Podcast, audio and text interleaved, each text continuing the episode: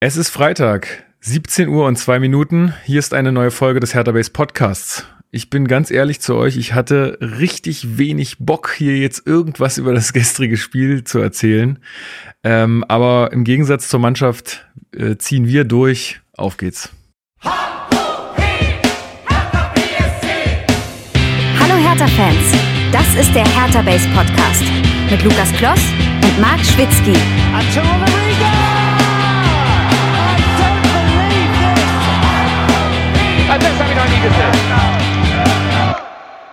Damit herzlich willkommen zum Hertha Base Podcast. Mein Name ist Lukas. Ich bin heute wieder euer Moderator dieser blau-weißen Fußballsendung. Und wir besprechen hier jede Woche alles rund um Hertha BSC. Und das tue ich natürlich wie fast immer mit meinem lieben Co-Moderator Marc Schwitzky. Wie geht's dir? Grüße. Äh, ja, emotional ein bisschen leer. Weiß gar nicht wieso, woher das kommt. Ähm, bin irgendwie mit schlechter Laune auch aufgewacht. Und äh, körperlich äh, ein bisschen ähm, ja, ein bisschen aufgeschürft. ich hatte ein wirklich schlechtes Omen für das Spiel irgendwie gestern. Ich habe mich, das, das passiert einem als Erwachsener gar nicht mehr eigentlich. Das ist so eine Kindersache. Ich habe mich richtig hingelegt beim Laufen. Oh. Ich habe mich richtig hingelegt beim Laufen. Ja, ich wirklich so gefühlt auch drei Meter, bevor ich äh, quasi vor meiner Wohnungstür stand. Ähm, ist mir was aus der Hand gefallen und ich wollte es so leicht gebückt quasi beim Weitergehen so aufheben, weißt du? Oh.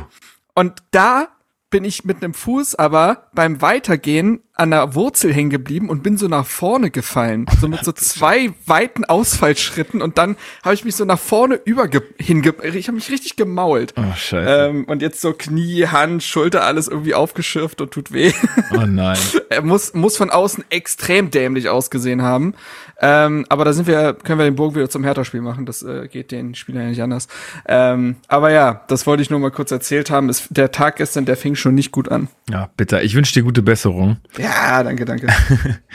Und äh, wir haben ja schon in der letzten Folge angekündigt, ähm, dass wir uns auch eine Stimme dazu holen, die ein bisschen was zum ähm, HSV erzählen kann. Und das ist äh, Tanja, HSV-Fan, äh, auf Twitter zu finden unter fschmidt77. Und ja, du sprichst im HSV-Talk auf meinsportpodcast.de über den HSV. Ich freue mich, dass du heute mit dabei bist. Wie geht's dir denn? Ja, moin, danke für die Einladung. Äh, ich bin müde, aber durchaus glücklich. Also war eine schöne Auswärtsreise. Ja, das glaube ich. Bist du mit dem Auto gefahren oder? Äh, ich habe mich fahren lassen sozusagen. Also mm. ein Kumpel ist gefahren und sehr gut. Ja. Und warst du auch mitten im Auswärtsblock äh, gestern oder? Äh, naja, es war ja irgendwie das halbe Stadion Auswärtsblock. Insofern. Ja. Also nicht wirklich in dem Gästeblock, da waren die Karten zu schnell weg ja. und deswegen habe ich mich bei Eventim bedient und aber nah dran am Auswärtsblock. Aber hast du, äh, kennst du jemanden, der da oben auf dieser Tribüne saß? Weil ich, also das muss ja auch irgendwie ein ganz geiler Blick sein von da oben. So fett auf die Ostkurve gucken und so das ganze Spielfeld vor sich zu haben und so. Das ist, glaube ich, auch ein ganz, ganz netter Anblick. Also ich fand ja diese Stahlrohrtribüne, die fand ich jetzt nicht so wirklich vertrauenserweckend. ich sag's doch mal, ist interessant, ja. Ja, ach, du sagst da mal, ja? Ja, ja, das war, und pass auf, weißt du, also ich bin mir ziemlich sicher, dass es auch das erste und einzige Mal war, dass ich da saß. Vor zehn Jahren Hinspielrelegation. Ach, komm jetzt hör auf, okay. alles klar. Kein Witz, kein ja. Witz. Okay, gut, gut, dass du dieses Mal nicht da gesessen hast. Ähm, ja, gut, hat sehr viel verändert, stimmt. Naja, mal sehen. Ähm, okay, wir müssen noch mal ganz kurz ein bisschen Feedback machen, ähm, beziehungsweise Hausmitteilungen. Äh, wie immer der Hinweis auf, äh, in der Spotify-App könnt ihr uns gerne Sternebewertungen dalassen. Auch äh, auf iTunes freuen wir uns über Rezensionen. Das ähm, freut uns immer sehr. Auf YouTube äh, läuft es mittlerweile auch recht gut. Wir, die letzte Folge mit ähm, Max Dinkelacker hat jetzt fast schon 600 Plays erreicht. Ähm, das kann auch mit daran liegen, dass äh, Luis von der Elf Freunde uns da schön im Themenfrühstück supportet hat. Er hat das zweimal erwähnt. Also das, äh, ja, schönen Dank dafür. Und ähm, ja, wir haben auch jetzt schon über 600 Abos. Also äh, es sind immer noch welche da. Ihr könnt euch gern noch eins klicken. Äh, ist kostenlos. Haut einfach wir rein. Wir sind so so kurz vor einem DM-Haul. So kurz. genau. ähm, ja, also da klickt euch da gerne rein ähm, und ihr könnt auch gerne da kommentieren. Also da lesen wir auch alles und da sind ja auch ein paar andere Leute. Also ist vielleicht auch ein ganz guter Ort, um einfach ein bisschen in Diskussion zu gehen. Ansonsten gab es auch noch äh, paar Hinweise aus der Discord-Community, die uns äh, paar Beispiele noch für so ein paar Spielerverabschiedungen geschickt haben. Das fand ich auch ganz cool, weil wir bei, bei der letzten Sendung nicht so ganz mhm. wussten, äh, was, was gab es denn da eigentlich alles schon. Und ähm, auch das, da könnt ihr auch gerne mal reingucken ins ähm, Podcast-Feedback. Da gab es auch Screenshots und so ein paar Hinweise. Ansonsten haben uns Mails erreicht von Flo aus Köpenick, ähm, von Michael, der fragt, ob äh, Bobic noch tragbar ist. Ich glaube, das beantworten wir mal an einer anderen äh, Stelle. Ich weiß nicht, wie viel er wiegt dementsprechend. Äh, in anderen, in anderen, äh, in einer anderen Folge. Dann hat uns Mark, äh, Markus aus, äh, aus der Nähe von Graz noch eine ganz, ganz tolle Mail geschrieben. Vielen, vielen Dank. Ähm, und ja, da waren viele gute Punkte drin. Kann ich jetzt hier nicht alle aufzählen, aber das hat mich gefreut zu lesen. Und unser treuer Hörer OJ hat auch wieder äh, positives Feedback dagelassen. Also da auch nochmal ganz herzlichen Dank dafür. Generell war das Feedback äh, zur letzten Folge wirklich sehr, sehr positiv, ne? Muss ich auch sagen. Ja, auch ja. dann, also hat sich ja auch an sich gut angefühlt, aber dadurch, dass es äh, eine Viererrunde war, was ja eine Person mehr ist, als wir es jetzt eigentlich zu 95 Prozent äh, der Podcast-Folgen machen, wo, äh, ist das natürlich dann auch eine andere Dynamik und da weiß man natürlich nicht, wie das ankommt und so. Und zumal das ja auch eine besondere Folge war nach dem Dortmund-Spiel, rein emotional. Ähm, deswegen war ich, war, ich hatte gar kein Gefühl nach der Sendung erstmal, wie es dann gewesen ist. Und äh, das Feedback war aber ja wirklich ähm, überschwänglich gut. Also ja, hat, Tatsache. Also wir gefreut. hatten ja auch die News weggelassen, dadurch war es auch ein bisschen kürzer. Ähm, ja. Stimmt, stimmt. Deswegen glaube ich, war es auch, äh, also deswegen war es zu viert auch in Ordnung. Ich glaube, äh, zu viert in die News einsteigen, da wird man nicht mehr fertig. Deswegen haben wir das ja mal auf drei Leute sozusagen beschränkt. Natürlich jetzt nicht irgendwie streng, aber ähm, wir haben uns gesagt, so, das ist so die beste Anzahl an Leuten, ähm, damit ja. man auch nicht ausufert, weil wir sind ja immer schon bei einer Stunde 40. Du kannst dich erinnern, ne? Wir haben gesagt, wir machen das jetzt wöchentlich, dafür kürzer. Mhm. Hat geklappt. Hertel hat aber auch nicht weniger Themen geboten. Also. Äh, ja, das ist natürlich so. Also ich glaube, das liegt auch ein bisschen an unserem Chaosverein. Ähm, okay, dann steigen wir doch mal ein in die Spielanalyse, weil ich glaube, newstechnisch brauchen wir diese Woche oder jetzt äh, heute hier nicht viel machen. Ähm, ja, komm, wir hauen den Jingle einfach rein.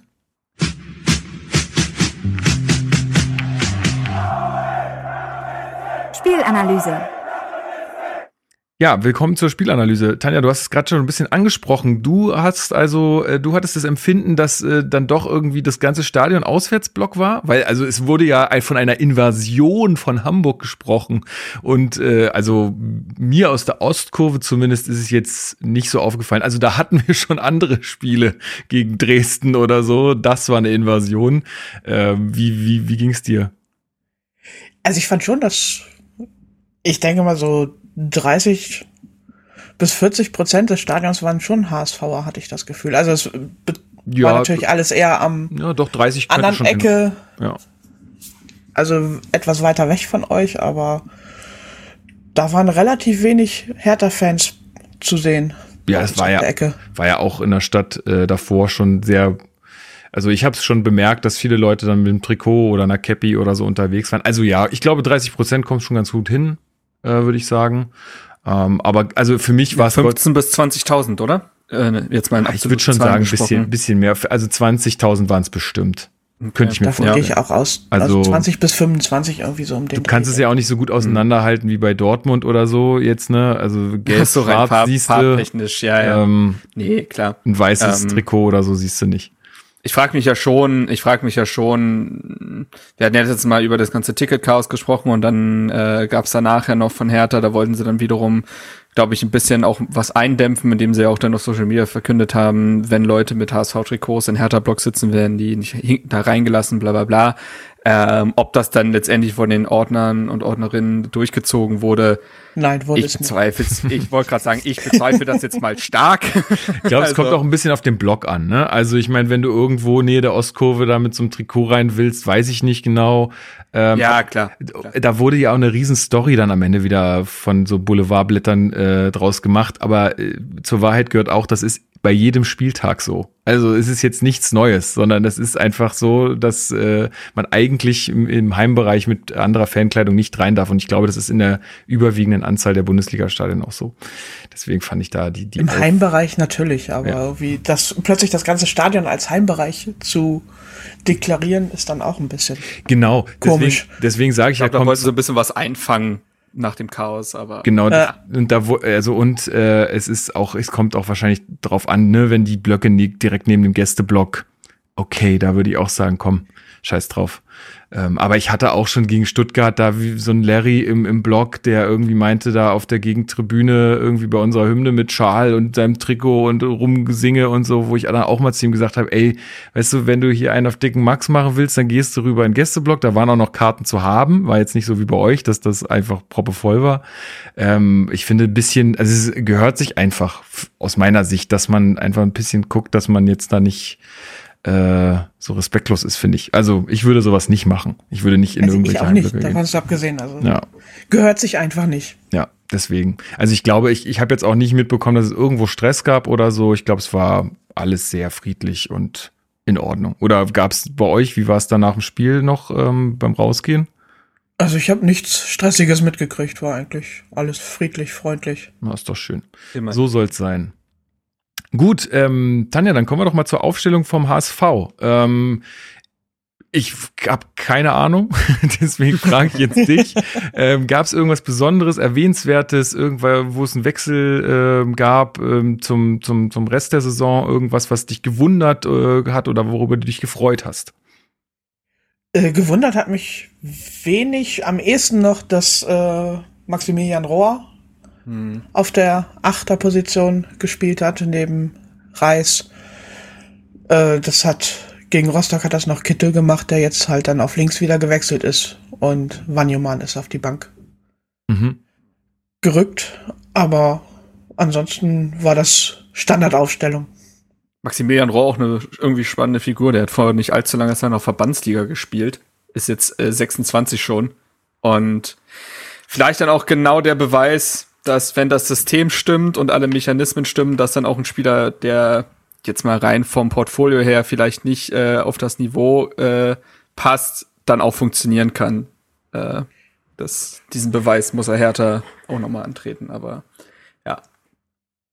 Also er ist durchaus äh, vielseitig einsetzbar, also auch irgendwie von der Innenverteidigung übers Mittelfeld, sowohl Sechser als auch Achter. Von daher ja. ist es immer ganz nett, ihn im Kader zu haben, ist jetzt auch nicht wirklich die äh, große Hoffnungsspieler. Also das wird. Ja, aber, aber er funktioniert er, halt, ne? Er funktioniert ja, halt, eben. das reicht ja schon.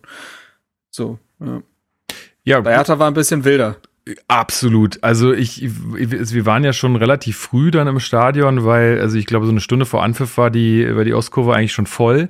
Weil, mhm. also vielleicht hast du es mitbekommen, Tanja, ne, gab ja da mit Dauerkarten äh, BesitzerInnen, die konnten da irgendwie dann nicht ihren reservierten Platz äh, bestellen und dann haben ganz viele andere irgendwie sich Ostkurvenkarten ähm, besorgt und dann, glaube ich, äh, haben viele auch einfach gesagt, ach komm, ich lass mich da irgendwie reinschmuggeln. Das geht ja dann immer irgendwie. Ähm, dementsprechend voll war es einfach. Ähm, und ja, und dann habe ich die Aufstellung gesehen und äh, musste erstmal wirklich ein bisschen gucken, weil wir hatten, glaube ich, ich weiß nicht, ob wir das besprochen hatten, aber irgendwo habe ich es gelesen oder gehört, dass äh, es jetzt natürlich irgendwie Leute braucht, die diesem Druck auch standhalten. Mhm. Ähm, und da fangen wir mal in der Spitze an, zumindest bei uns. Ähm, ja, Wollschläger war von Beginn an dabei. Und das ist ja nun mal jemand, ich weiß nicht, also da könnte man jetzt sagen, der ist noch unbekümmert, aber ich wage mal zu bezweifeln, dass das jetzt irgendwie die Aufgabe ist für so einen jungen Spieler. Ja, ja, also hat mich auch sehr überrascht. Also Felix Magath ist es ja nun nicht das erste Mal, dass er relativ überraschend auf solch äh, junge äh, Spieler setzt. Wahrscheinlich will er da auch diese Unbeschwertheit, ne, dieses äh, ja, dieses äh, dieses dann auch irgendwie aufmüpfige, aber nicht so vorbelastete, wie viele Spieler die ganze Zeit dabei waren. Ähm, und hat ja danach auch gesagt, dass er mit Wollschläger da jemanden äh, reinsetzen wollte. Also man muss ja auch sagen, Davy Selke ist ähm, aus, ähm, der hatte muskuläre Probleme. Ähm, der ist ja ausgefallen. Und das äh, wäre ja auch dieser große Stürmertyp gewesen und den hätte er sehr wahrscheinlich ansonsten ja Davy Selke spielen lassen, aber damit, äh, dadurch, dass er fehlte, fehlte auch äh, ein Mittelstürmer und den hat er dann eben mit ihm ersetzt, weil er da vorne nochmal einen großen äh, Mittelstürmer haben wollte, der mit Flanken anspielbar ist, also auch in dieses 4-4-2 passt, wo du ja logischerweise über die Außen kommen musst. Ähm, und Wollschläger ist 1,94 groß äh, und auf der anderen Seite ist, äh, ist er dann auch jemand, der am ehesten wahrscheinlich noch Davy Selke dadurch ersetzen, darin ersetzen kann, eine Abwehrkette anzulaufen. So. Aber, ja, aber was sagst du das? Also das, du, ich, also, ne, das, das ist ja nicht mein Gedankenweg. Ich sag nur, was sich Margaret da wahrscheinlich bei gedacht hat. Ja, ja, ja, ja, ja. ja. Ähm, beziehungsweise was er auch danach gesagt hat als Begründung. Man kann jetzt schon mal vorwegnehmen, dass das nicht funktioniert hat. Also, so. äh, Luca Wollschläger war überhaupt nicht drin in der Partie und da, ne, gar kein Vorwurf. Es ist genau dasselbe wie damals mit Julian Eitschberger, der äh, sein, also wirklich die ersten Bundesliga-Minuten nicht mal vorher eingewechselt oder so, ja damals im Derby gemacht hat und das auch noch auf der verkehrten Seite, eigentlich Rechtsverteidiger, in dem Spiel Linksverteidiger. Und so wie damals war auch äh, Wollschläger äh, gestern überhaupt nicht in der Partie. Also kam nicht in die Zweikämpfe, wurde auch wenig gesucht. Ähm, das war, der wirkte sehr verloren. Der wirkte sehr verloren, hatte auch, glaube ich, keinen einzigen Abschluss und wurde dann ja auch in der zur Halbzeit dann rausgenommen für Jovetic. Also dieses Experiment und das muss man eben auch konstatieren, hat nicht funktioniert und das ist jetzt auch das X-Experiment, was nicht funktioniert äh, unter Felix Magath und das muss man eben so kritisch äh, anmerken, dass diese Idee und auch das 442 dementsprechend, das weil er hat ja auch umgestellt in seiner Formation. Ja. Mm. Warum stellt man erst, vor so einem ja. wichtigen Spiel oder vor so zwei wichtigen, warum stellt man dann nochmal das System um und macht nochmal irgendwie was anders? Also das geht mir irgendwie nicht so richtig in den Kopf rein. Am ehesten würde ich denken, dass man gedacht hat, dass man sich an den HSV und sein Spielstil anpassen will. Und perfekt ausgeführt ist ein 4-4-2 relativ pressingstark, weil du verschiedene Pressing-Ebenen hast, beziehungsweise wenn die erste Pressinglinie da ist, ähm, dann ist und die Jungs dahinter richtig mitmachen, dann ist es nicht so schlimm, wenn deine erste Pressinglinie überspielt wird, weil dann hast du da noch ein paar Ebenen quasi, die den Ball äh, oder die dann noch den Angriff stoppen können. Ja, Aber gespielt? unter Ihr habt gestern Pressing gespielt? Ja, die ersten so zehn Minuten waren doch äh, für Hertha-Verhältnisse sehr hoch. also äh, muss man sagen, äh, es ist es ist halt wirklich, es sind so Nuancen, die keiner sieht, wenn er Hertha-Spiele nicht guckt. Das ist halt äh, echt absurd irgendwie, wenn man das manchmal so gespiegelt bekommt. Ähm, so, wo ich was ich noch sagen wollte, äh, ja, was ich noch sagen System wollte.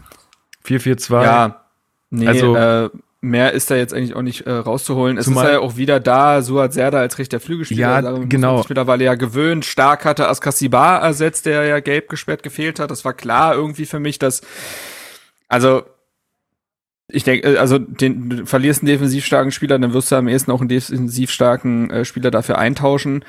Ähm, und Christensen stand im Tor. Das, darüber kann man natürlich auch nochmal sprechen. Ja, aber du hast es gerade ja schon gesagt, ne? 4-4-2 ist eigentlich äh, ein flügellastiges Spiel und wir wissen ja nun alle und haben es ja auch oft genug erwähnt, wir haben halt keine ordentlichen Flügelspieler im Kader ja, so und dann hätte er mal das, von Korkut anrufen können, dann hätte er ihm gesagt, und nee, das war mach mal nicht. Und das war auch äh, also ich habe es irgendwie oder werde es vielleicht am Ende auch nochmal sagen, aber das war also das war der einzige Plan reinzuflanken und zu hoffen, dass dann irgendwie jemand in der Mitte steht und das Ding reinköpft.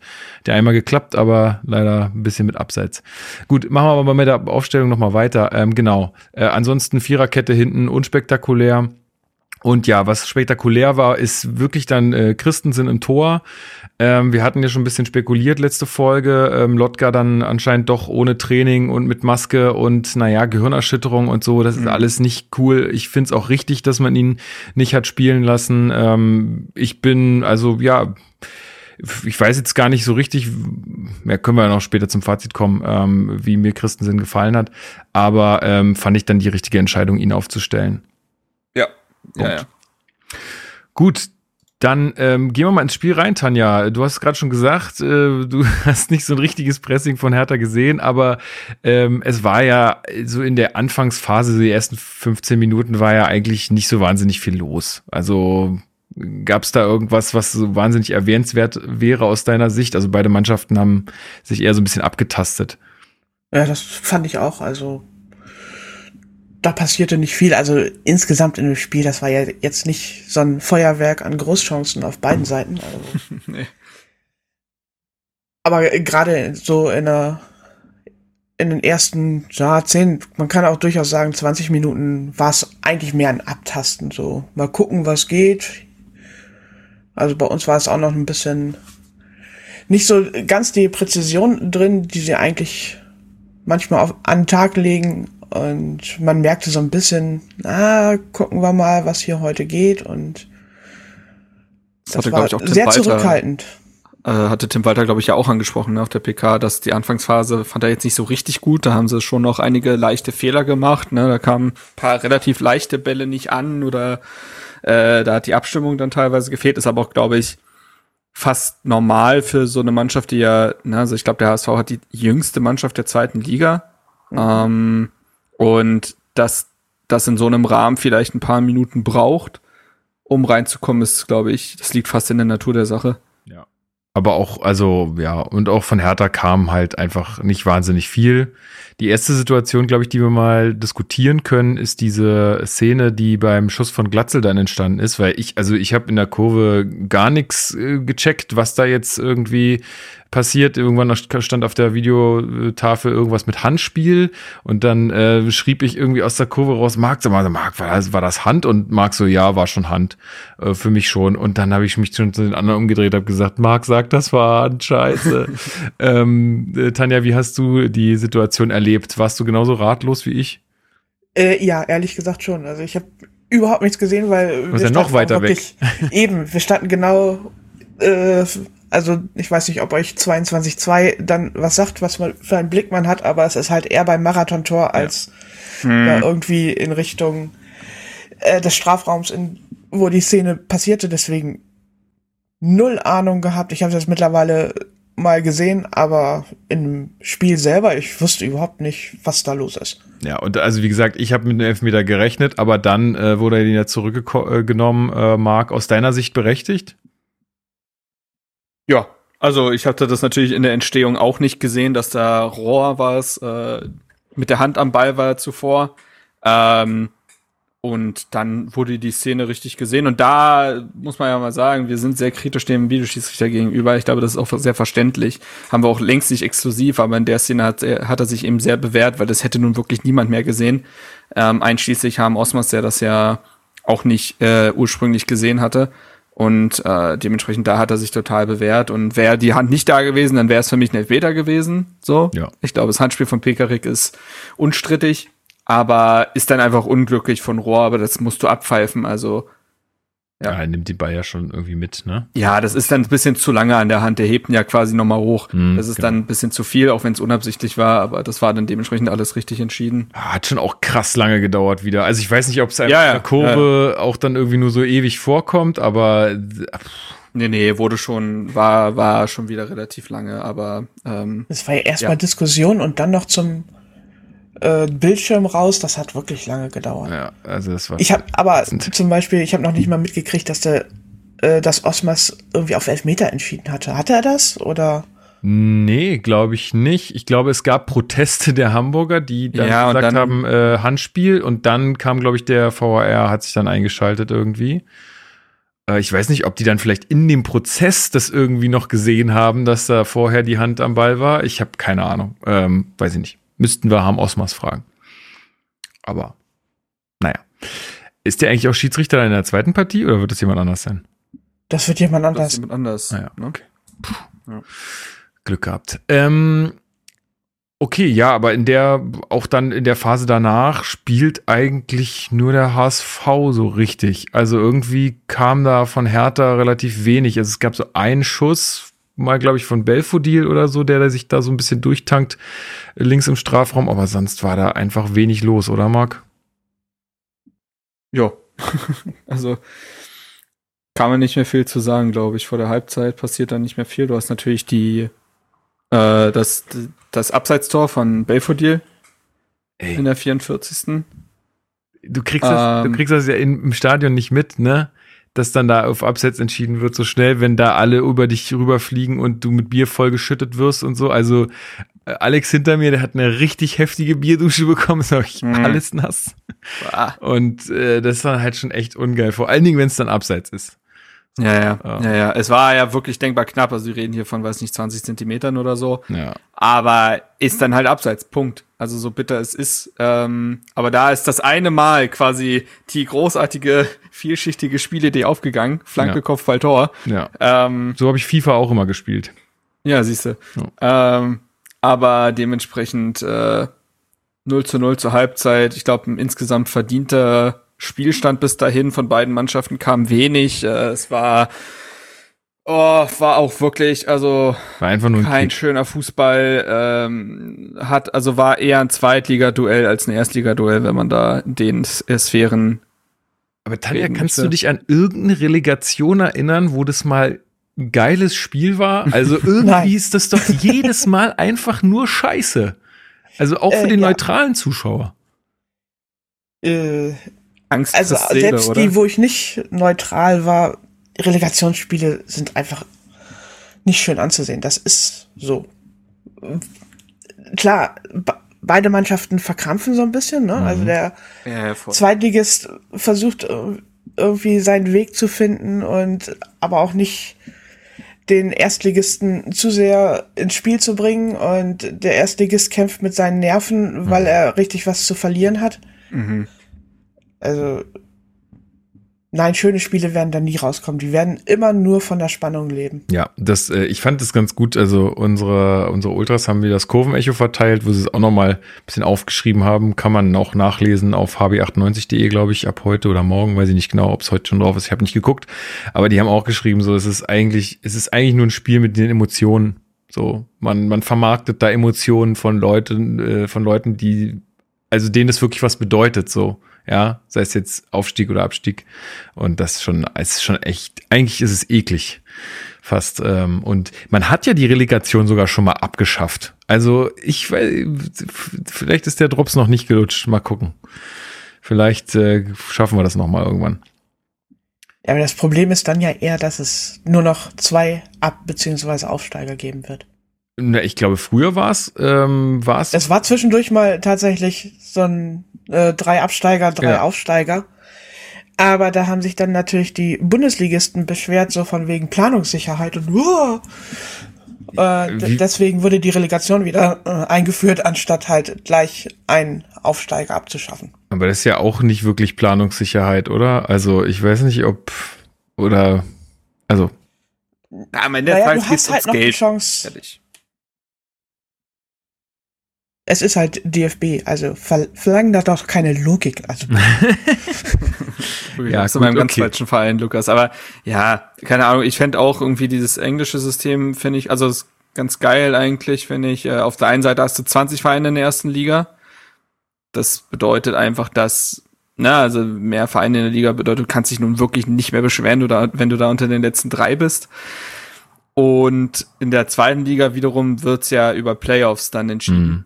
Hm. Ähm, man könnte auch darüber reden, ob man quasi Playoffs zwischen den ersten und Zweitligisten, ne? also irgendwie der 15. wird noch mit reingenommen, muss dann aber gegen den vierten der zweiten Liga spielen oder irgendwie so, ähm, dass da irgendwie äh, so Playoff-Systeme eingeführt werden. Da gibt's schon ganz gute Ideen, aber ja, ich glaube, damit brauchen wir jetzt erstmal nicht rechnen. Nee. Ähm, ist jetzt wie es ist und äh, ja, Theater, wie gesagt, ich bleib dabei, auch wenn es emotional zerreißend ist dass man überhaupt noch mal die Chance bekommt, die, äh, um die Klasse zu spielen, ist eigentlich ein Geschenk, wenn man sich diese Saison anschaut. Das ist äh, korrekt.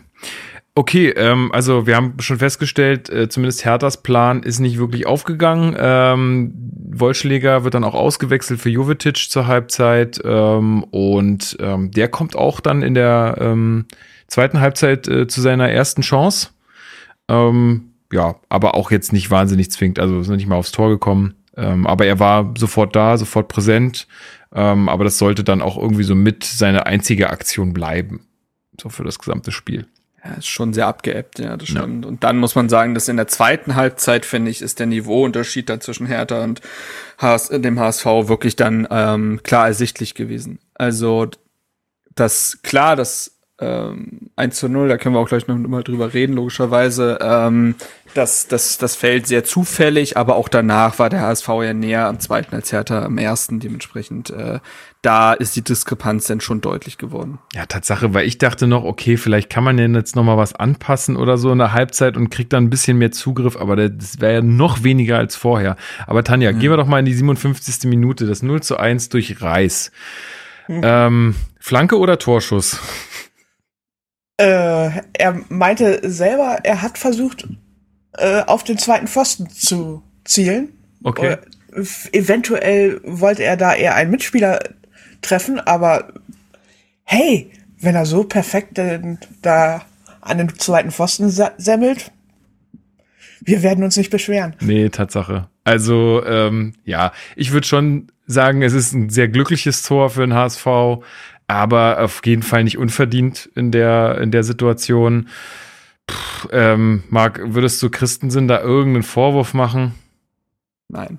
Nee. Also, keine Ahnung, ich fand es ein bisschen komisch, dass ihm da versucht wurde, einen Strick draus zu drehen aus der Szene. Ähm, ich weiß das nicht. Sieht halt äh, halt kurios aus, aber da, da kann er nichts ja, machen. Also nee. er macht das also, kurze er, dicht soll, und das genau. ist genau richtig. Er kann ja nicht genau, darauf spekulieren, da, dass die Flanke ja. abrutscht. Ja. Exakt. Das, wie soll man das antizipieren? Das wusste ja Reis selber nicht, was da passiert. Also dementsprechend ähm, einfach eine bittere Szene. Es gibt irgendeine Welt, in der er vielleicht etwas anders zum Ball steht und dann vielleicht auch noch die Fingerspitzen dran bekommt oder so, aber da reden wir einfach von Zufall und nicht mehr von Können, glaube ich. Ähm, und dementsprechend kann das nicht in die Bewertung mit einfließen, finde ich, äh, seiner Leistung.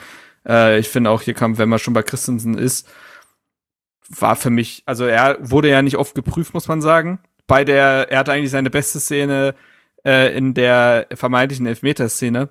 Ja. Ähm, als er den Stimmt. Haben wir Ball gesagt, sehr stark mit dem Fuß hält. Das geht natürlich nicht in die Statistik an, weil die Szene äh, irregulär war, aber da war er dann da und da hast du gesehen, dass der, dass, er, dass er wach ist, dass er konzentriert ist. Und ansonsten finde ich, wirkte auch er, er hatte eine gute Ausstrahlung. Er, er, hat kommuniziert, er wirkte akzeptiert vom Team. Das hat man ja eh schon vorher gewusst, dass, äh, dass er jetzt da nicht irgendwie ähm, exkludiert ist oder so, sondern der, der ist Teil dieser Mannschaft ähm, und wird angenommen von Vereinen wie Fans und Mannschaft und äh, dafür aber, dass er jetzt, der hat ja fünf Regionalligaspiele in dieser Saison gemacht. So. Mhm. Ähm, immer dann, wenn er quasi vielleicht auch äh, die Chance gehabt hätte, war er entweder verletzt oder hatte Corona.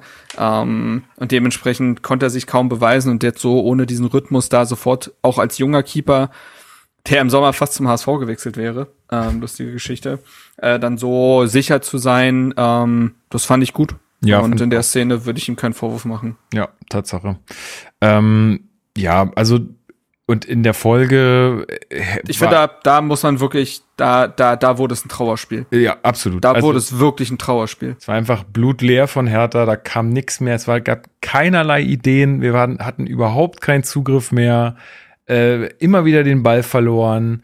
Ähm, jetzt muss man sagen, der HSV, und du hast es gerade schon so ein bisschen angedeutet, weil auch jetzt Christensen nicht so wahnsinnig oft geprüft wurde, der HSV musste oder hat jetzt gar kein Feuerwerk abgebrannt, aber musste er auch gar nicht, weil, also da Hertha hat ja nichts gemacht oder war ja null gefährlich. Ich meine, dass wir jetzt hinten nicht so viel zugelassen haben, das, was unter Magath ja passiert ist, ist, dass unsere Defensive schon ein bisschen stabiler ist aber die Balance stimmt dann halt wieder gar nicht. Wenn wir offensiv ja. überhaupt nichts auf die Kette kriegen, dann äh, finde ich das schon krass. Tanja, wie hast du das dann wahrgenommen nach dem 0 zu 1? Hattest du zu irgendeiner Zeit äh, Angst, dass da noch irgendwie, also klar hat man so eine Grundangst, dass ein Ausgleich fehlt, aber wie hast du es so im Spiel gesehen? Äh, nee, also ich war relativ ruhig. Also natürlich, genau wie du sagst, das kann immer mal so ein Unfall passieren, eben siehe die Flanke von Reis, aber eigentlich nee. Eigentlich konnten wir in der zweiten Halbzeit wesentlich besser unser Spiel durchziehen, weil Hertha uns dann auch viel mehr Räume gelassen hat, mhm. wo wir dann durchkombinieren konnten. Und also ich habe noch eine Szene im Kopf, wo bei einem Einwurf für Hertha in Höhe des 16ers, also eures 16ers, mhm. Und es waren alle Spieler außer Heuer Fernandes in der Hertha-Hälfte. Also wir haben uns nicht zurückgezogen, sondern haben sofort wieder versucht, ja, auf den ja. Ball zu gehen.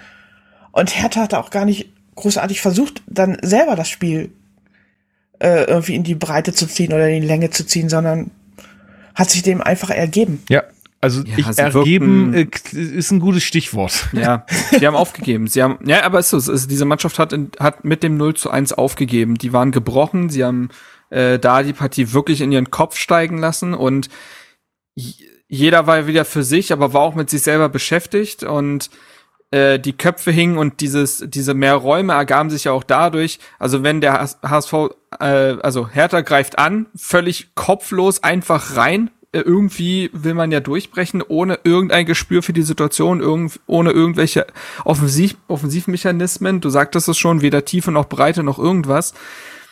Natürlich verliert man dann den Ball, weil man einfach in eine Traube von HSV-Spielern reinläuft. So, völlig, äh, völlig ungestüm. Der Ball ist weg und was dann passiert ist, ist, dass die Offensivspieler haben abgewunken und sind hinterhergetrabt. Und die Viererkette hat nicht nachgeschoben bei Hertha, so von wegen in Form von Gegenpressing, sondern ist ängstlich zurückgefallen. Und dadurch hat man einfach in der Mitte einen so riesigen Raum gehabt, den der HSV dann natürlich bespielen kann, weil er diese Saison nichts anderes gemacht hat, als äh, mit Ballbesitz umzugehen, auch gegen tiefstehende Gegner.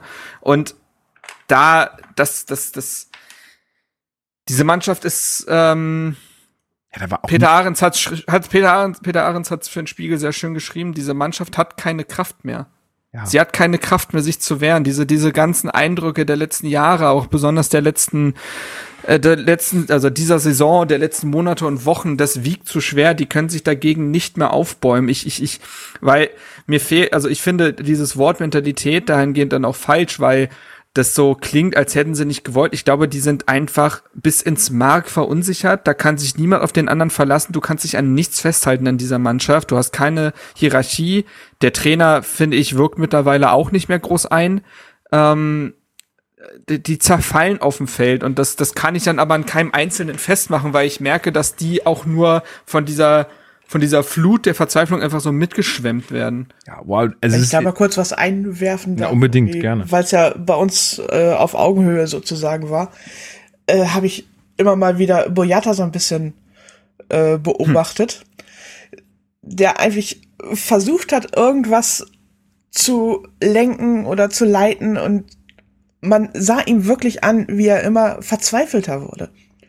Und auch dann irgendwann resigniert hat und seine Mitspieler nicht mehr äh, angepöbelt hat. Aber so diese Resignation, das fand ich.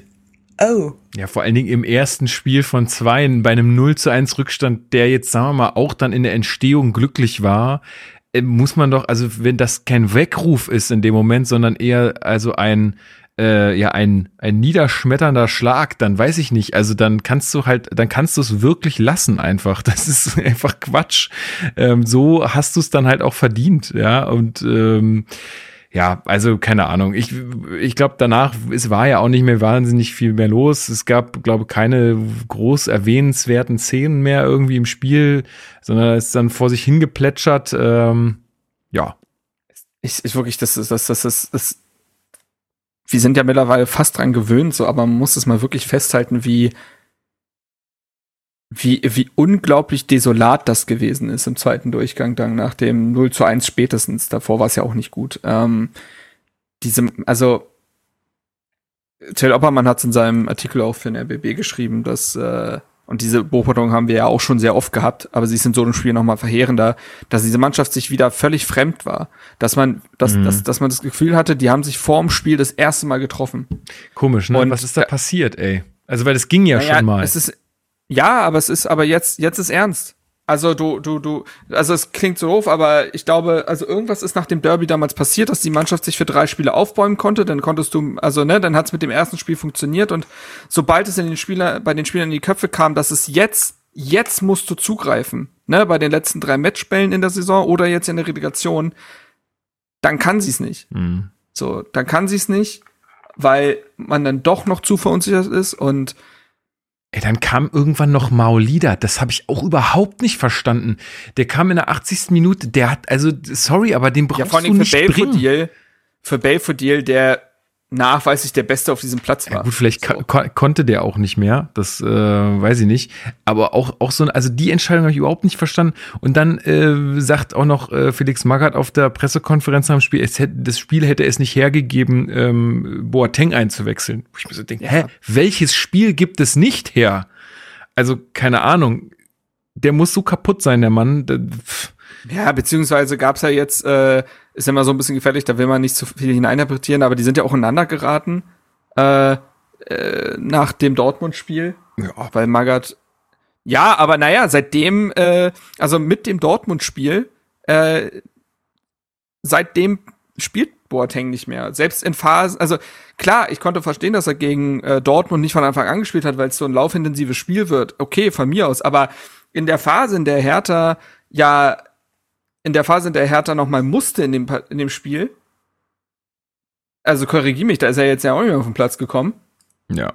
Oder, oder liege ich da falsch? Nee, ja, weiß nicht, aber das lässt sich ja nicht jetzt an der Szene, weil die, die war doch jetzt. Ja, gut, äh für doch, für zwei Minuten. Für zwei Minuten stand er auf dem Platz. Und jetzt in der Relegation, wo diese Mannschaft mit jeder Minute unsicherer wurde, mit jeder Minute Raum für immer und ewig äh, hergeschenkt hat, nicht deinen einzigen Führungsspieler zu bringen und dann danach zu sagen, das Spiel hat das nicht hergegeben. Ja. Sag mal, hä? Ich verstehe aber gar nicht. Also. Also, und Boateng selbst wirkte ja auch resigniert. Normalerweise ist es bei ihm ja so, dass er dann zumindest den zweiten Co-Trainer gefühlt gibt. Das, das kam nicht mehr vor. Das kam nicht mehr vor und so war das eine so apathische Leistung, die diesem Rahmen so gar nicht gerecht wurde. Ähm, und wie gesagt, sie wirkten, als ob sie aufgegeben hätten, als würde es hier nichts mehr zu gewinnen geben. Und das nach einem Tor in der 57. Minute. Ja, das, das ist schon das, das ist erschreckend. Ja. Ja, die Mannschaft war dann auch nach dem Spiel nicht mehr in der Kurve, also kam nicht mehr zu den Fans. Da gab es jetzt auch irgendwie noch so Diskussionen. Ich persönlich, und das sage ich nur für mich, ich brauche das nicht. Ja, also vor allen Dingen nicht nach so einer Saison geht in die Kabine, bereitet euch aufs Rückspiel vor, haut da nochmal alles raus, aber ich brauche jetzt da nicht irgendeinen Schaulaufen, das äh, ist mir, ist mir bums egal. Ich verstehe, dass einige sich da vielleicht drüber geärgert haben, weil es ja jetzt auch dann irgendwie die Verabschiedung aus der Saison von, viele, von vielen war, weil ja auch viele nicht nach Hamburg fahren.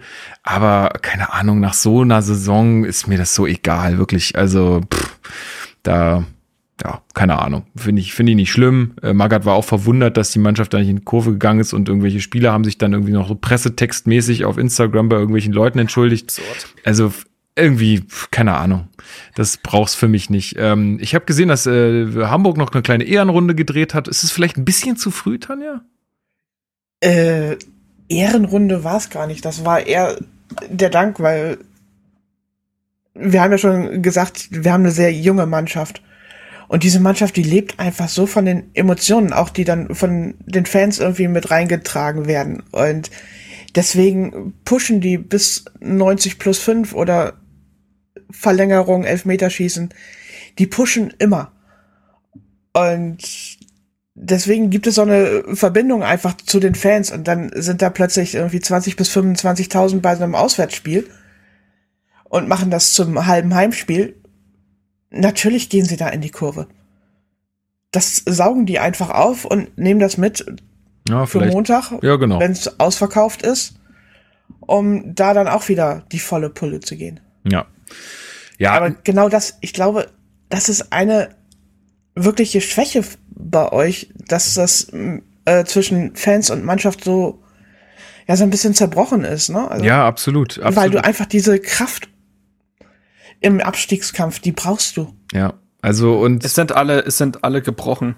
Ja. Es sind alle gebrochen. Ja. Und ich kann, weiß, da gibt's. Ich ja. weiß auch nicht, wie, wer da jetzt am Ende Schuld hat. Ich glaube, also der Auslöser ist halt einfach die falsche Kaderzusammenstellung. Das muss man, glaube ich, ganz klar so sagen. Also das ist der Auslöser von allem, was dann darauf folgt. Ähm, dass äh, die Mannschaft halt einfach nicht äh, kein Zusammengehörigkeitsgefühl hat, ähm, sich das dann in schlechten Leistungen niederschlägt, dann äh, irgendwie äh, Leute zum Training gehen und denen da irgendwie eine unverhältnismäßige Ansage machen, was sie wahrscheinlich jetzt nicht wahnsinnig motiviert hat, sondern eher vielleicht noch ein bisschen eingeschüchtert hat.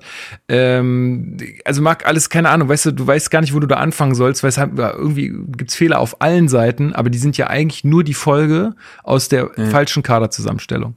Ja, und dementsprechend auch davor halt einer fehlenden Philosophie. Na, du kriegst ja. das Geld von, also fang jetzt beim Urschleim an, aber du kriegst das Geld von Lars Windhorst und hast dich nicht einmal richtig hingesetzt und gesagt, so, wir haben jetzt einen ein, zwei, drei, vier, fünf Jahresplan, da wollen wir dann sein, das ist unsere Philosophie und danach kaufen wir ein und nicht, Jürgen hat eine Laune, lass mal im Winter 75 Millionen ausgeben. Ja, ist so. so da fängt's ja an. Da fängt's ja an, dass du gar nicht klar für dich definiert, definiert hast, welchen Fußball du spielen willst, mit welchen Art von Spielern, wie die zusammengehören sein, äh, zusammengehören sollen und so weiter. Da fängt's ja an. Und da, genau, dann beginnt diese, diese Lawine. Ähm, und ich habe auf Twitter geschrieben, Hertha ist wirklich so ein Gesamtkunstwerk des Grauens. Das ist, du kannst, egal wo du, also es gibt doch diese alten Kunstwerke, wo du überall, du kannst überall was finden, überall sind so äh, ganz ganz äh, schlimme Gesichter und egal wo du bei Hertha aufs, auf dieses auf diese große Leinwand guckst, es ist überall nur Grauen und Horror und Enttäuschung und Tristesse und nur negative Gefühle und das erdrückt natürlich irgendwann alles. dass diese Flamme wird dann irgendwann, die erlischt dann einfach irgendwann, sowohl bei den Fans als auch dann in der Mannschaft und da glaubt niemand mehr an sich. Und Felix Magath hat es kurzzeitig geschafft, diesen Glauben zurückzubringen, indem er indem er, glaube ich, der Mannschaft nach dieser sehr verkopften, auch äh, Taifun Korko-Zeit, äh, die Einfachheit geschenkt hat wieder. Das hat der Mannschaft Halt gegeben. Aber diese Einfachheit verbraucht sich dann auch. Und wenn, und wenn es nicht mit diesen einfachen Mitteln geht, siehst du, dass diese Mannschaft ganz, also das ist so gläsern, das ist so dünn, dass es sofort, dass sofort wieder der kaputte Zustand der Mannschaft äh, offensichtlich wird, wenn diese einfachen Mittel eben nicht reichen gegen einen halbwegs guten Gegner. Weil gegen wen hat Hertha denn jetzt unter Magath gewonnen? Gegen Hoffenheim, wo man mittlerweile sieht, die haben den Trainer entlassen, weil da in der Rückrunde nichts mehr ging. Man hat gegen Stuttgart gewonnen, die zu dem Zeitpunkt sehr desolat gewesen sind. Du hast gegen Augsburg gewonnen, die sich in der Rückrunde auch nur irgendwie noch dahingeschleppt haben, wo das Verhältnis zum Trainer offensichtlich auch so kaputt gewesen ist, dass er jetzt gegangen ist. Und gegen Absteiger Bielefeld. Gegen alle anderen Mannschaften ist man sang- und klanglos untergegangen. Ja. So gegen Leverkusen Union und so weiter. Und ja, obwohl Leverkusen war nicht sagen und klanglos, aber also das war viel schon noch in ja, aber denk, ja, ja, aber Leverkusen, glaube ich, war auch zu dem Zeitpunkt so, wir springen jetzt nur so hoch, wie wir müssen. In der zweiten Halbzeit war das ja auch an Harmlosigkeit nicht zu überbieten. Ähm, und Magath ist sowohl irgendwie der Grund, warum man es noch in die Relegation geschafft hat, aber gleichzeitig auch der Grund, warum man es nicht geschafft hat, davor das Ding klar zu machen, weil es eigenartige Personalentscheidungen sind, weil er manchmal völlig losgelöst von dieser Mannschaft und diesem Verein wirkt. Da ist die Relegation steht an und er führt ein Interview, der Hertha muss grunderneuert werden, als ob er irgendwie irgendeinen sorry, aber irgendein random TV-Experte wäre und nicht der Trainer dieser Mannschaft. Das wirkt sowieso manchmal arg stoisch oder fast schon sarkastisch, wie er auf äh, Pressekonferenzen auftritt und auf der einen Seite habe ich manchmal das Gefühl gehabt, dass er sehr genau weiß, wie er in der Öffentlichkeit zu lenken hat. Manchmal wirkt er aber auch so weit weg von allem und so, also äh, völlig ohne das richtige Fingerspitzengefühl und auch hatte ich am Anfang das Gefühl, dass Magath einfach sehr klar anspricht, wie Dinge sind und jetzt befindet er sich auch in so einem Modus, wo er Dinge schön redet. Dass er davon spricht, zu sagen, ja, das Spiel hier, das hätte 0-0 ausgehen müssen. Und ähm, ich fand das sehr ausgeglichen und der HSV hatte beim 0 zu 1 Glück und ansonsten hat das schon gepasst. Und nee, wir müssen nicht auf Statistiken gucken, das wäre jetzt der falsche Ansatz. Ja, würde ich auch machen, wenn, das hat Till Oppermann rausgesucht, 72 Prozent Passquote, das ist die schlechteste. Damit wäre man schlechteste seit der zweiten Liga. Alter. Ähm, das ist also weißt du, was ich meine? Ich finde die, die, die, die, die, die Dinge, die er jetzt äh, in der Analyse nach dem Spiel gesagt hat, alarmierend. Ja. Aber du kannst jetzt auch nichts mehr ändern. Nee, richtig. Ich will nur noch mal ganz kurz, sorry, du warst, warst jetzt so drin, ich wollte dich jetzt nicht unterbrechen. Ja, nee, alles gut. Alles äh, gut. Ich wollte ich wollte nur noch mal ganz kurz so, äh, weil letzte Woche kam ja die Kritik wegen, wie ihr haut so oft auf die aktive Fanszene drauf, ne? Ähm, ich wollte jetzt nicht mit diesem Trainingsbesuch und so nicht sagen, dass, äh, dass das irgendwie, also ja, das hatten wir ja schon bewertet, das war aus unserer Sicht Quatsch, aber äh, da haben alle, wie gesagt, da haben alle Fehler gemacht in der Zeit. Auch die Mannschaft, auch ein Kapitän, auch Einfach alle. So, ähm, das nur noch mal zur Voll Vollständigkeit halber. Ähm, genau, also wir, wir halten fest, ein verdientes, äh, verdientes Hinspiel, was verloren ging mit 0 zu 1. Ähm, ich glaube, ja, äh, da brauchen wir uns keine Illusion machen. Das, ähm, das wird schwer und äh, ich denke, äh, dann gucken wir doch mal in den Ausblick. Am Wochenende wird wieder Fußball gespielt. Wer macht ja. das Rennen? Weiß ich gar nicht, wer spielt denn überhaupt?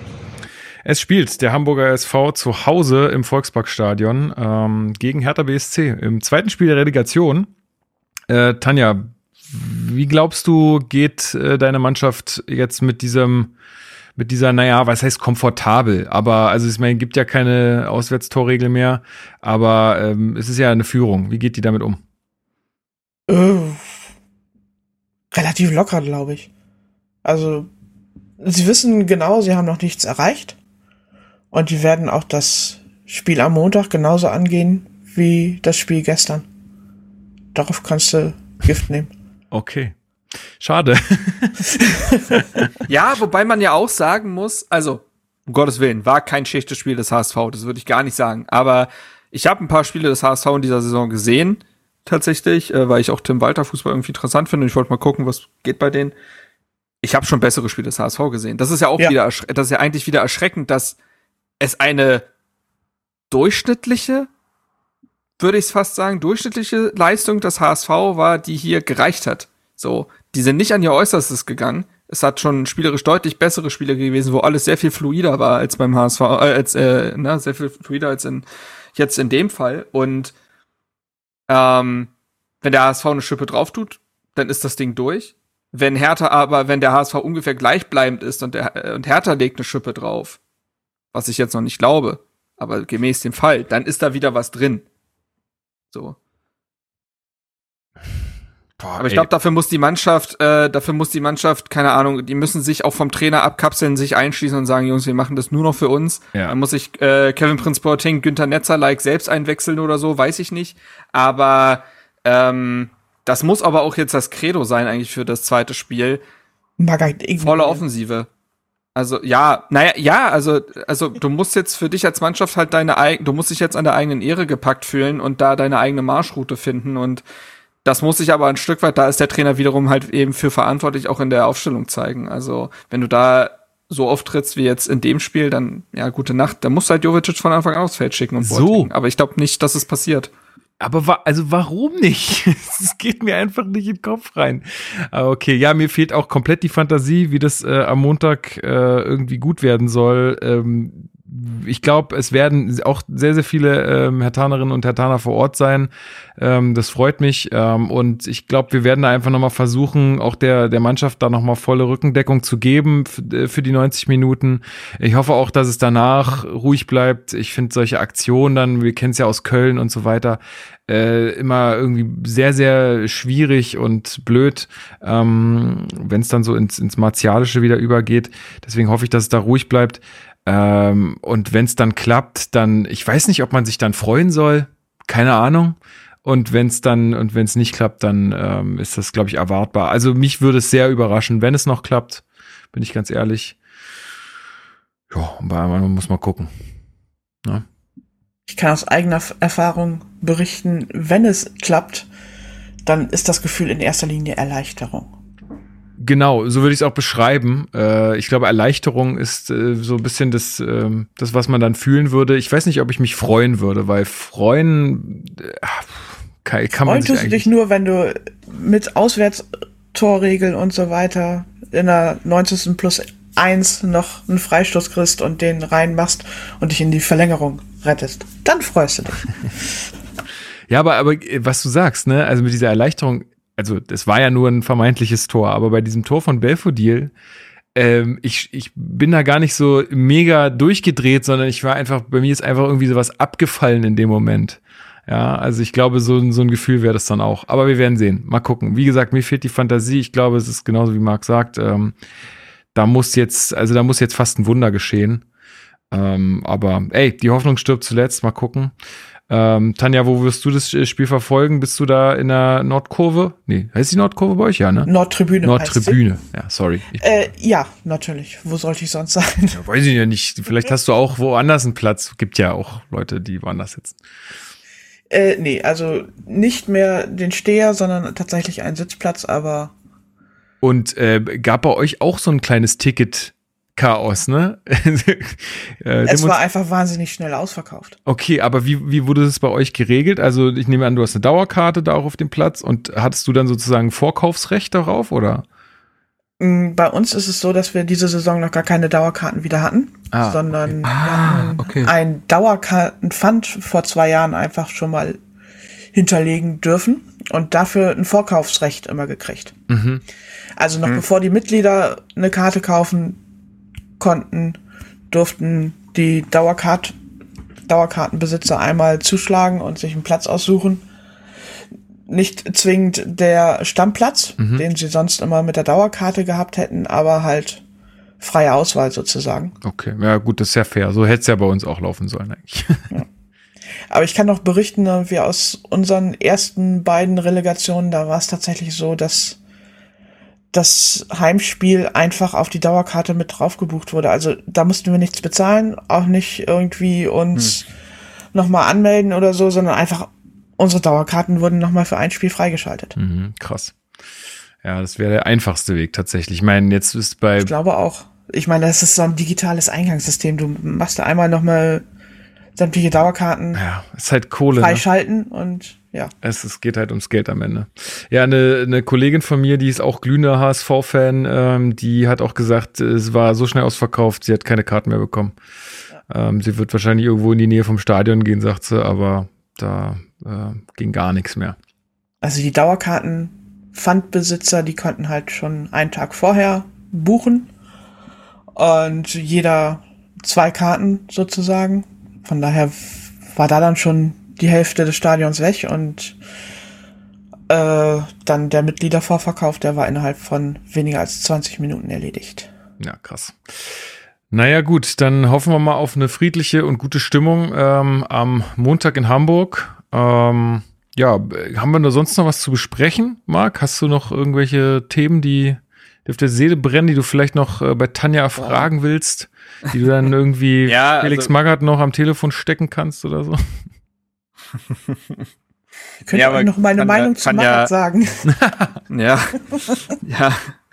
Ähm, nee, also ich hätte so noch mal kurz mein Gefühl für dieses Spiel äh, dargelegt. Ich habe nämlich das, wir hatten ja in der letzten Folge darüber gesprochen, was sind so die Geschichten dieses Derby, äh, dieses Derby sage ich schon, ja fast das Felix Magath Gedächtnis Derby finde ich vielleicht das, aber diese Relegation ähm, und die Geschichte ist einfach leider, dass äh, das hatten wir auch schon da festgehalten und es hat sich auch irgendwie im Hinspiel jetzt bestätigt, dass der HSV diese Relegation einfach wirklich wie ein Geschenk annimmt, weil also auf der einen Seite klar hast du als HSV den Druck irgendwann zurückzukehren, aber dadurch, dass es in dieser Saison dann doch noch mal so unverhofft dazu gekommen ist und dann mit fünf Siegen am Stück äh, mit Rückenwind äh, nehmen die Leute das sehr positiv auf und ich merke, wie also das ist auch sehr gewollt, glaube ich, von Tim Walter, aber wie er auf dem PK auch immer wieder betont, das ist für uns gerade keine Drucksituation, wir freuen uns. Das ist jetzt, ne, das sind nochmal für uns, ist das die Möglichkeit und wir nehmen das an und wir nehmen das mit unserem Fußball an und nicht anders.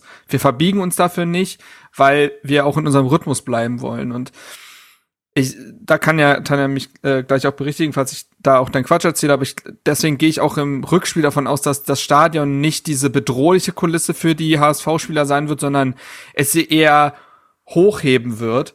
Und für Hertha hatte ich wiederum das Gefühl, dass dieses Spiel dann doch wieder, wir haben über das Derby ja auch schon gesprochen, und damals habe ich ja nach dem Derby gesagt, für mich war das der Abschied, weil wer es in diesem Derby mit diesem Rahmen wer, wen das eher lähmt als alles andere, der wird auch nicht im Abschiedskampf bestehen.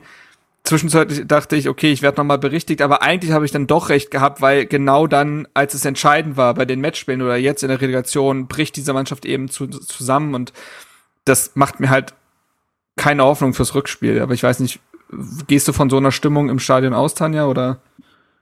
Ich gehe davon aus, dass es bei uns wirklich positiv ist, weil wir sind so ein bisschen halt mit der Mannschaft zusammengewachsen. Wir sehen, dass das junge Spieler sind, dass die wollen, dass die sich entwickeln und der Walter Fußball, der ja auch von einigen immer wieder kritisiert wird, dass er zu äh, gefährlich sei sozusagen, dass er hinten sperrangelweit offen steht, was natürlich durch unsere Abwehr eigentlich schon widerlegt wurde, weil wir hatten die beste Abwehr der zweiten Liga, aber das macht einfach Spaß, diesen Fußball zu gucken.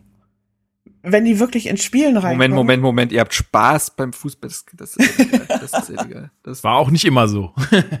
Äh, Nee. Aber also eure Phase, also mit äh, Investor und Ja. Geld einfach blind raushauen. Ich meine, das hatten wir ja auch Ja. alles. Ja. Ja, ja, genau. Also ich habe immer das Gefühl, Hertha spielt da gerade gegen die Zukunft quasi. Dieses, du musst runter und du musst dich da neu sortieren. Das ist nicht die Positivgeschichte, ne? Das, also Leute freuen sich teilweise auf die zweite Liga und sagen, das ist das reinigende Gewitter und so. An diesem Mythos glaube ich nicht. Das ist Nee, richtig, du musst da auch wirklich dran schwer. arbeiten. Ja, ja. du musst dann auch wirklich, dann musst du wirklich einen Plan entwickeln und den auch wirklich durchziehen. Sonst funktioniert es nicht. Sonst wirst du dreimal hintereinander Vierter. Ja, und Ja, ja, genau. Also das hatte ich ja auch das Gefühl, dass der HSV wie so eine Zwiebel ist und da musste erstmal Schicht für Schicht runter und da musste man noch tiefer ansetzen und noch mehr Strukturen aufbrechen und noch mehr Leute auch in ne, Aufsichtsrat und Co. ersetzen und da, da, da, da seid ihr ja sehr viele Phasen durchlaufen.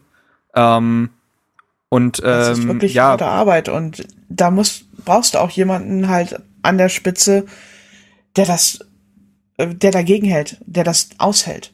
Und ich bin ja, ich sag mal sehr, so, sehr dankbar, Bobic hält das da, aus. Ja, aber Frage ist, ob er die richtige Entscheidung trifft, die er dann auszuhalten hat. ja, ich meine, bei uns Jonas Bolt, der hat sicherlich nicht alle Entscheidungen richtig getroffen, aber der stellt sich hin, übernimmt die Verantwortung und sagt, deswegen machen wir das. Und wir machen das auch weiter. Und für den Sport bin nur ich verantwortlich und alle anderen können mich mal. Also, ja, die Attitüde hat Bobic auf jeden Fall auch. ja, dann braucht er halt nur noch einen Plan. ja. Ah ja, der kommt aber auch irgendwann. ja, Mentalität ist immer alles. Es ist immer, eigentlich ist alles nur Mentalität. Am Ende ist es Sowieso. alles andere egal. Ähm, ja, was ist dein Gefühl für das Spiel, Lukas? Ich habe jetzt gerade schon ein bisschen ausgeführt. und Tanja gut, ich habe es auch schon gesagt. Also für mich, also ich fand es äh, witzig, weil ich heute früh dann mit meiner Freundin am Frühstückstisch saß und äh, Hm. mit ihr noch mal ein bisschen drüber gequatscht habe, weil ich war gestern Abend dann ziemlich maulig irgendwie und ist, sie kriegt es dann immer so ein bisschen ab, was mir wahnsinnig leid tut, weil ich will nicht so ein Mensch sein. Äh, da arbeite ich dran. Ähm, und äh, sie, sie meinte dann auch, sie hat auch gar nichts mit Fußball im Hut. Also sie kennt sich schon aus, aber so inter- interessiert sich so ein bisschen dafür, aber nicht so wahnsinnig doll.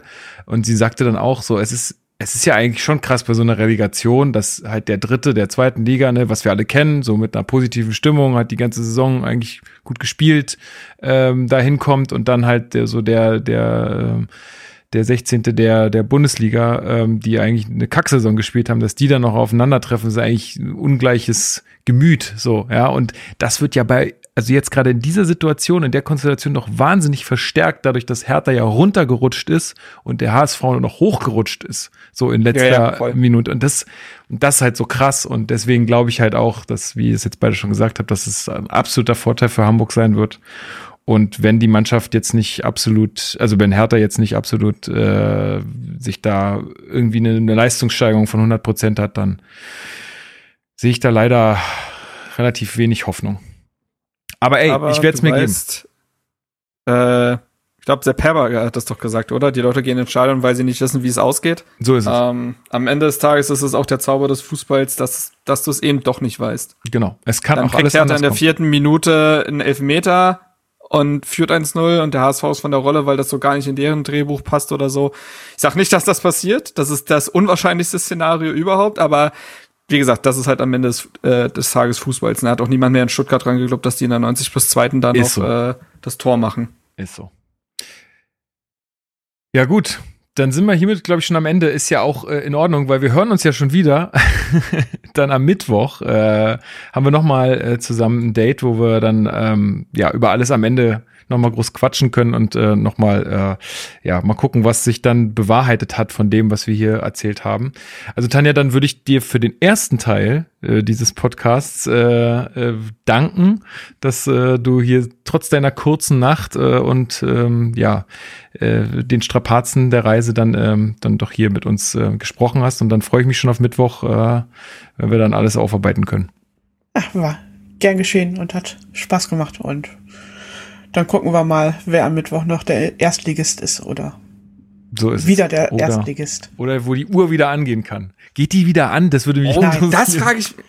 Nein. Wurde das schon geklärt?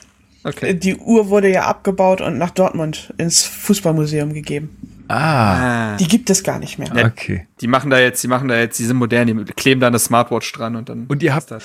Äh, ich, ey, sorry, dass ich mich jetzt hier oute als so HSV überhaupt nicht kenner, ne? Aber ihr habt schon immer noch den Dino als äh, ja, Maskottchen. Dino okay. Hermann ist. Okay. Der ist. Der ist weiter da. Sehr gut. Der ist aber auch bei Kindern wahnsinnig beliebt, von ja. daher den konntest du nicht abschaffen. Dann ja. hast du da eine Truppe weinender Kleinkinder vor der Tür. Das willst du ja auch nicht haben im Abstiegsfall. Nee, das ist klar.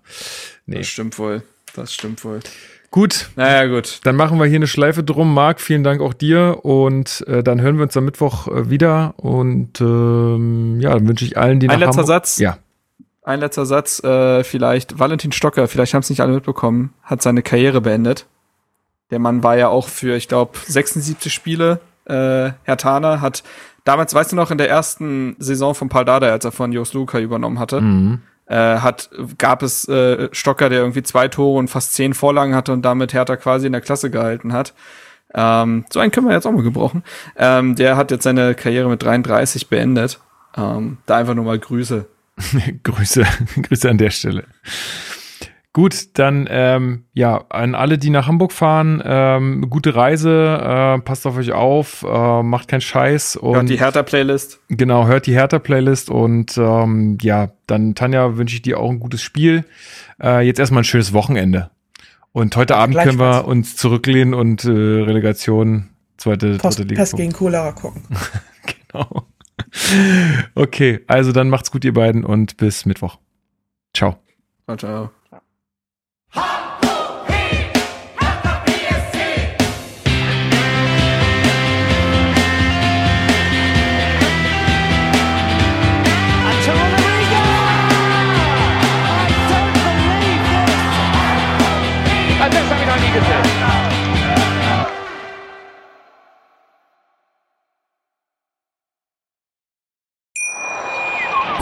Wie baut man eine harmonische Beziehung zu seinem Hund auf? Puh, gar nicht so leicht. Und deshalb frage ich nach, wie es anderen Hundeeltern gelingt, beziehungsweise wie die daran arbeiten. Bei Iswas Dog reden wir dann drüber. Alle 14 Tage neu mit mir, Malte Asmus und unserer Expertin für eine harmonische Mensch-Hund-Beziehung, Melanie Lippisch. Iswas Dog? Mit Malte Asmus. Überall, wo es Podcasts gibt.